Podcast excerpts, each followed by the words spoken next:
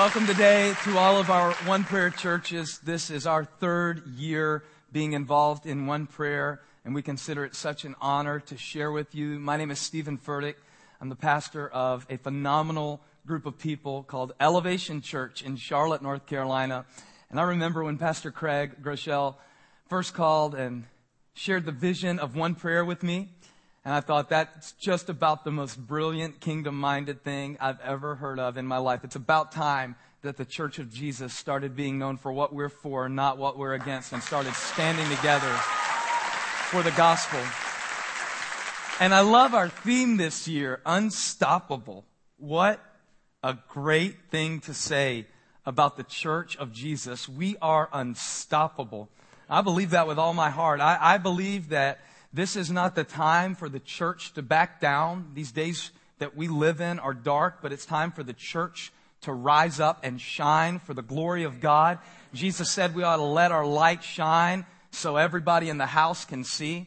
And I believe the church is the change that the world is waiting for. And that's what one prayer is all about. Let's come together. Let's change something. Let's do something for God's glory. And I got a pretty good word for you today. Um, I want to speak on the subject of God's unstoppable power or, or the unstoppable current of the power of Christ. Yeah, I like that title better. Let's go with that. The unstoppable current of the power of Christ or unstoppable power if you prefer that. And I believe that when I want what God wants for the reasons that God wants it, I'm unstoppable. And I believe the same thing about you. I believe the same thing about your church. When we want what God wants for the reasons that God wants it, we're unstoppable. The unstoppable forcefully advancing, breathing, living, active, radical church of Jesus Christ. And my text today is Acts chapter 3, verses 1 through 10. This is a, a great miracle that, that often gets overlooked. It's kind of tucked away in the book of Acts. It, it follows this very famous passage of scripture in Acts chapter 2, verses uh, 42 through 47 where Luke describes how the early church was growing and increasing and exponentially multiplying. And then there's a, there's an individual encounter between Peter, John, and a beggar. And I want to read it to you, and I want to point out some things. And by the end of our time together today, no matter where you are or what you're going through, whether you're just getting started in your walk with God or whether you've been uh, living for Jesus for 55 years, I believe that God is going to release a fresh surge of His power in your life. I believe that He's going to um, suck you in to a, a, a new dimension, a new stratosphere of His unlimited power in your life. And not only is it going to happen in your life where you work, in your family, at your job, but it's going to happen in your church. I don't think God intended for His church to be weak kneed and weak willed and always scared. I don't think He left us on the earth to open up a can of beanie weenies and wait in, in the basement for the end of the world. We're supposed to be, we're supposed to be affecting change everywhere we go. The unstoppable power of God resides in every believer. So I just want to encourage you today. And I pray that God's power would flow to you right where you are. Here's what the Bible says in Acts chapter 3 verse 1. One day Peter and John were going up to the temple at the time of prayer at 3 in the afternoon. Now a man crippled from birth was being carried to the temple gate called Beautiful, where he was put every day to beg from those going into the temple courts. I've heard a lot of sermons preached over the years from the perspective of the beggar at the gate. Those are great sermons and very helpful very applicable to our lives. But I want to preach today more from the perspective of Peter and John, and, and I want to help you draw a, a, a connection and make a relation between the power of God that flowed through them and the power of God that flows through you and every single believer. Verse 3 When he saw Peter and John about to enter, he asked them for money. Peter looked straight at him, as did John. Then Peter said, Look at us. So the man gave them his attention, expecting to get something from them. Then Peter said, Silver or gold I do not have, but what I have, I give you. In the name of Jesus Christ of Nazareth, walk. And taking him by the right hand, he helped him up, and instantly the man's feet and ankles became strong. He jumped to his feet and began to walk. Then he went with them into the temple courts, walking and jumping and praising God. So this is like a Pentecostal church service. They're like moving. It's definitely not a Baptist deal going on. There's movement. There's life. And, and now you got this, you got this man who, who was expecting one thing. God exceeded his ex- expectations through his people. And the testimony of Jesus is about to go forth because of one changed life. Verse 9. When all the people saw him walking and praising God, they recognized him as the same man who used to sit begging at the temple gate called Beautiful, and they were filled with wonder and amazement at what had happened to him. Let's pray together. Lord, this is your word. These are your thoughts. Use me to direct your word, your thoughts into the hearts of your people and change our lives all over this world today. Thank you for the privilege of coming together to worship Jesus now do something awesome and unforgettable in our lives. Flow to us through your unstoppable, unlimited power. In Jesus' name I pray. Amen. amen. You can say amen right where you are too. Amen? Amen. Amen. Sounds good. First thing I want to point out about this miracle is where it happened. I, I think there's something to be said for the fact that the miracle happened at the temple gate. Because I think we expect for God to do miracles in the church service when the preacher preaches. But I teach our church that the sermon actually starts in the parking lot. And what I mean by that is, it's so important that we as the body of Christ don't just depend on the preacher to do the work of the gospel. The Bible says in Ephesians chapter 4 verses 11 through 13 that God gave preachers and apostles and prophets and, and pastors and evangelists and teachers to build up the body of Christ so that the body of Christ could do the work of the ministry. And isn't it interesting in this passage how the miracle happened before the sermon ever started? Peter and John are going to church. The man sitting at the gate doing his thing. And all of a sudden the power of God flows through ordinary men at the gate. Now, at our church, we have like a couple thousand volunteers. They are the most amazing people on the planet. If you come to Elevation Church, you will be greeted. You will be greeted again. You will be over greeted and super saturated with the love of Christ. Our goal is to aggressively ambush you and assault you with the love of Jesus. So we've got like children's ministry experts and people in the parking lot, parking cars. We got, you know, uh, small group leaders. And I don't know at your church exactly what all the volunteer opportunities are.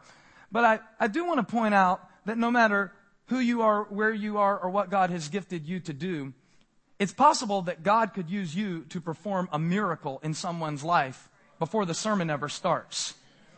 It's possible that God has positioned you where He's positioned you in your particular church, not only so you can spectate and be blessed, but so that you can participate and be a blessing.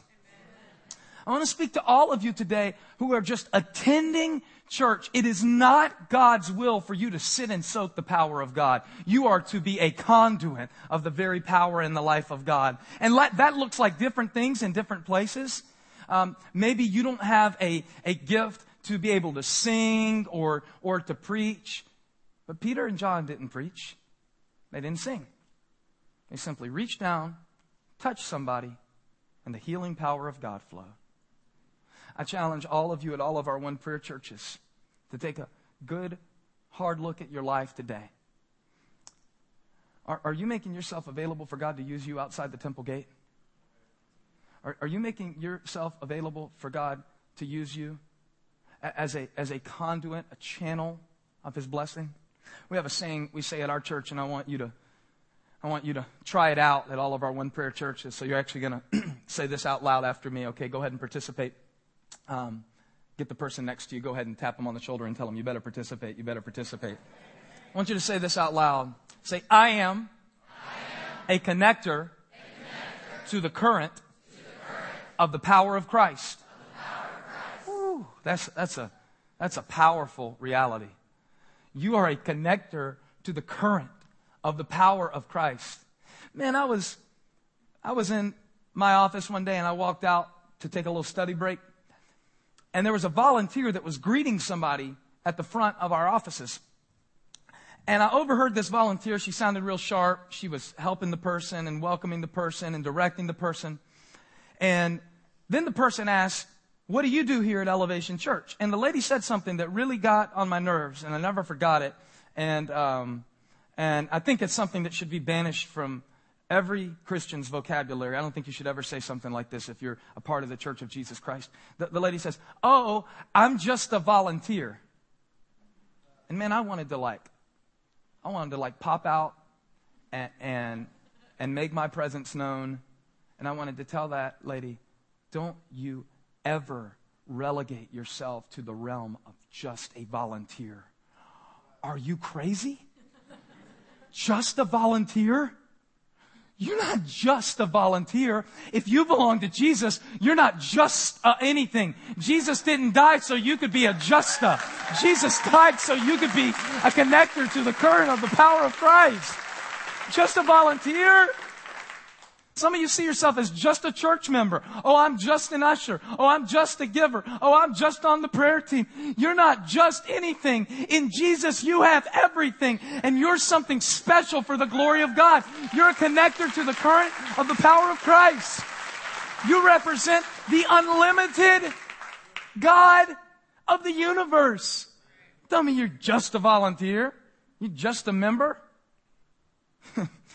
in, in, in my life, it's, it's, very, it's very difficult from time to time uh, to, to try to do what God has called me to do in the face of, of my limited resources and ability. I mean, I'm a really young person. I'm a 30 year old pastor. I started this church when I was 25. Me and about seven other families launched out trusting God. We had no funding, no experience and no really good strategic plan. And we had a lot of faith. And God has really blessed our church. God has really done amazing things.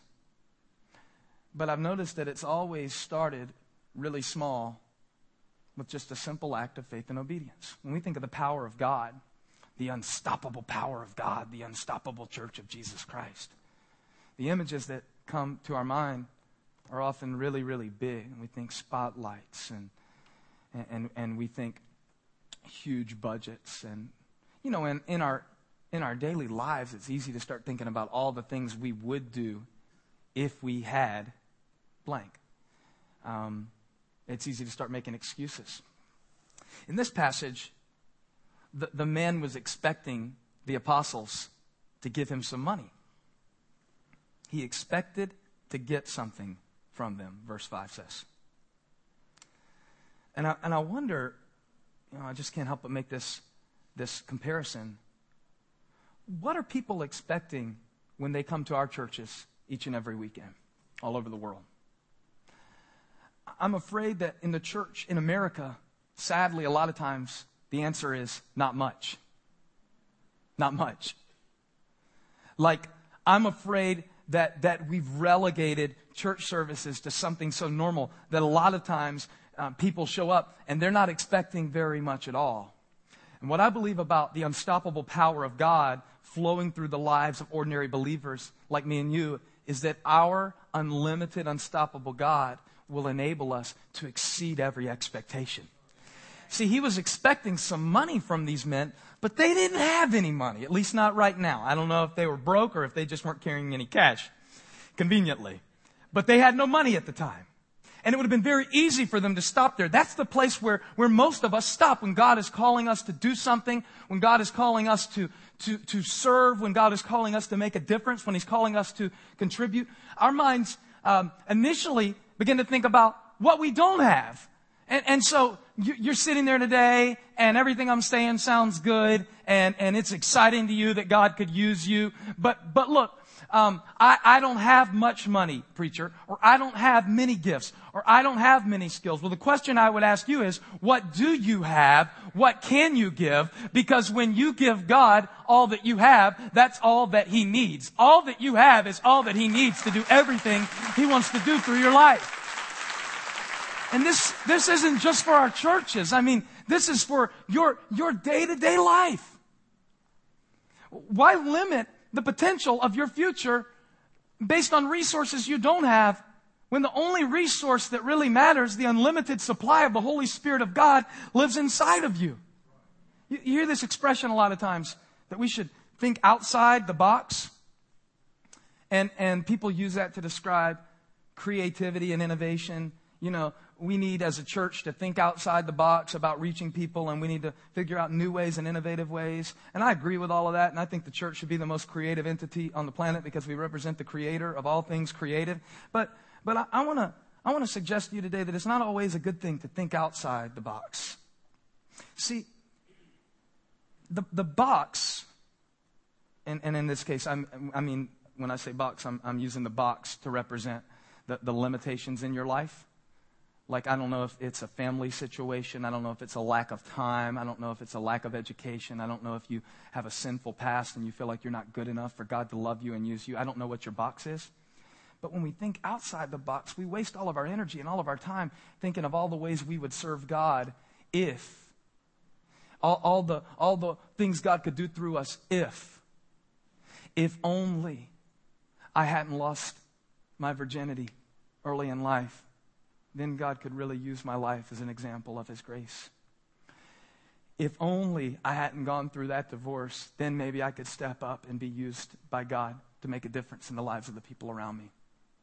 Thinking outside the box about what we would do if we could. I believe that the unstoppable power of God is strongest inside the box. When you start with what you have Yes, I've made mistakes. No, I'm not perfect. Yes, I have limitations. No, I'm not good at some things, but there are some things that God has made me good at. There are some things I can do. There are some ways that I can serve. There is something I have to give. I, I want to challenge you today, like Peter and John, don't stop with, what you don't have, silver and gold, I have none, but such as I have, the old King James Version of the Bible says, I give unto you. In Jesus' name, get up and walk. I might not have money, but I've got a hand and I will reach down with what I have and I will give you all I have. And when God's everything connects to my little bit, it really, it really becomes something. You got to think inside the box. I remember one time in the Bible, Matthew chapter 14, verses 13 through 21, Jesus had been ministering all day. And there was this big crowd, and they were hungry and they were tired, and the disciples wanted to send the people away so they could get something to eat. And Jesus looked, looked at them square in the eye and said, They don't need to go away. You give them something to eat. To which they responded with an out of the box reply. We have here only five loaves and two fish. What are we going to do with five loaves and two fish? There are 5,000 men and women and children. What are we going to do with this little bit? And I love what Jesus said to his disciples. I believe it's the same thing that he would say to me and you, the same thing that Peter and John knew that made them able to become a connector to the current of the unlimited power of Christ. Jesus said, Bring them to me. Bring them to me. The question isn't what don't you have, what can't you do? It's will you give Jesus what you have so he can do what only he can do? And when you do what you can do, I believe he'll do what only he can do. I was trying to think of an example of this from my own life. And um, start thinking back to when, when, my, when my dad used to coach my Little League baseball team. Man, I've got some great memories. Um, pretty fun. I'm from a small town in, in South Carolina. And, um, and Little League Baseball is pretty competitive, pretty serious business around, around my town. And, uh, and my dad had no experience coaching baseball. He'd never played baseball. My dad did not have a father growing up, but he really wanted to coach his son's baseball team. So he decided he would just uh, give it everything that he had, and he wrote, read all these books on baseball. I remember he like had a, a, a library, a baseball library by his recliner that he would he would study every night, and uh, and one year in particular, I think this was about the second or the third year that he coached my team. We just, we were very, very, very bad. Uh, we happened to be exceedingly terrible. And, um, and, and I remember about halfway through the preseason, my dad, I think, gave up on the hope that we were going to win any games or that we were going to be any good. But he was studying his baseball library one night, and he, I think he had this uh, revelation uh, because he, he discovered the power of the bunt. Now, for those of you who don't know anything about baseball, bunting just means you take, you take the bat and you stand there in front of the plate and if you can just make contact with the baseball and lay the bunt down, you know, a lot of times it's used in, in baseball to advance somebody from first base to second base. And maybe in your part of the world, baseball isn't a big deal, but I'm telling you, baseball is a great sport for a non-athletic white boy like me. Cause you can, you can master some fundamentals and, and, and do a, do a pretty decent job. And, um, and my dad decided that he couldn't teach everybody on the team to hit, but he could teach everybody to bunt. And so literally for, for, for weeks, and I was talking to him about this the other day. I called him, I was like, Dad, um, remember when you made the whole team bunt all year? And he was like, yeah, I do. That was awesome. He was like, cause you guys are so terrible. And I was like, yeah, I know, but we, we actually won some games, didn't we? He said, yeah, we won a couple. And, uh, he said, it's all cause of the bunt. And I was like, yeah, it's all about the bunt. And, uh, so we started reliving it. I, will never forget. My, my dad had this rule that you weren't allowed to swing your baseball bat until you had at least bunted the ball once in every game. So they made fun of us. I mean, all the other teams would laugh at us. Cause, I mean, they'd be looking at us from the other dugout and they'd look over and they'd be like, bunt, bunt, bunt. You know, like, cause that's all we were allowed to do. And they laughed at us until we started bunting. And let me tell you something. Even some of the best teams couldn't handle the bunt. They didn't know what to do with the bunt. Cause, cause the bunt is hard to beat if you know how to do it. I mean, we, we couldn't swing very well. We didn't have much natural talent. We were like the bad news bears, but we learned how to bunt. And I'll never forget, we were playing like the best team in the league. The coach's name was Far- Farmer Brown. That's what we called him. And he was very, very, he, he was like one of these really cruel coaches who would run up the score on you. And we had been dreading playing him. I remember my dad gave us this little, um, pep talk before we went out on the field. He said, boys, you know, this team, they're better than you, they're bigger than you, they're stronger than you, but they don't know how to handle the bunt. And we're going to bunt on them all night long. So you just get out there and you bunt the ball. Well, we went out and we bunted the ball, and I'll never forget that night, I actually hit a home run with the bunt. I bunted a home run. I went all around the bases. And I was reminiscing with my dad. I was like, Dad, do you remember when I hit the home run with the button? He was like, yeah, that's the time that I got so excited they almost kicked me out of the game. I was coming out of the uh, dugout, my dad said, and you got to picture this. He's like this big guy running out of the dugout. And he said, I came out of the, the, the, um, the dugout and I started yelling, what you gonna do with the bunt? What you gonna do with the bunt? And they almost kicked me off the field. And I was like, oh, that's so embarrassing. I'm so glad I didn't know that at the time. But they couldn't stop the bunt. We, we couldn't swing. We weren't good at anything, but we learned how to keep our eye on the ball and make contact. And I'm going to tell you, there's power in the bunt. You know what I think? I think you need to learn the power of the bunt in your personal life. I, I think you need to learn how to stop waiting for God's power to flow through you in some miraculous, sky splitting, Red Sea parting kind of way, and just starting your day to day life with what you have, um, with, with the resources God has given you, with the personality that you have, with your weaknesses and everything. Just, just get out in front of the plate and say, God, it isn't much, but I'm going to keep my eye on the ball. And if you want me to bunt the ball, I'll bunt the ball. If you just want me to serve, I'll serve. If you want me to give the little bit that I do have, I'll give it. If you want me to speak a kind word, I'll speak a kind word. Quit telling God what you don't have and start offering Him what you do have and watch as His unlimited power flows through your life. Say it again. I am, I am a, connector a connector, to the to the current of the power of Christ. And when I do all I can with all that I have, God will do the part that only He can do. And may the unstoppable power of the current of Jesus Christ flow through your life, into the lives of your children, into the lives of the people that you work with, into the lives of your communities as your church starts offering God inside of your box what you do have. May He multiply your fish and loaves. May He do, according to Ephesians 3:20, exceeding abundantly above all that you ask or imagine according to His power. Whose power? His power that works mightily in you. At all of our one prayer churches, let's clap our hands for the unstoppable power of Jesus Christ.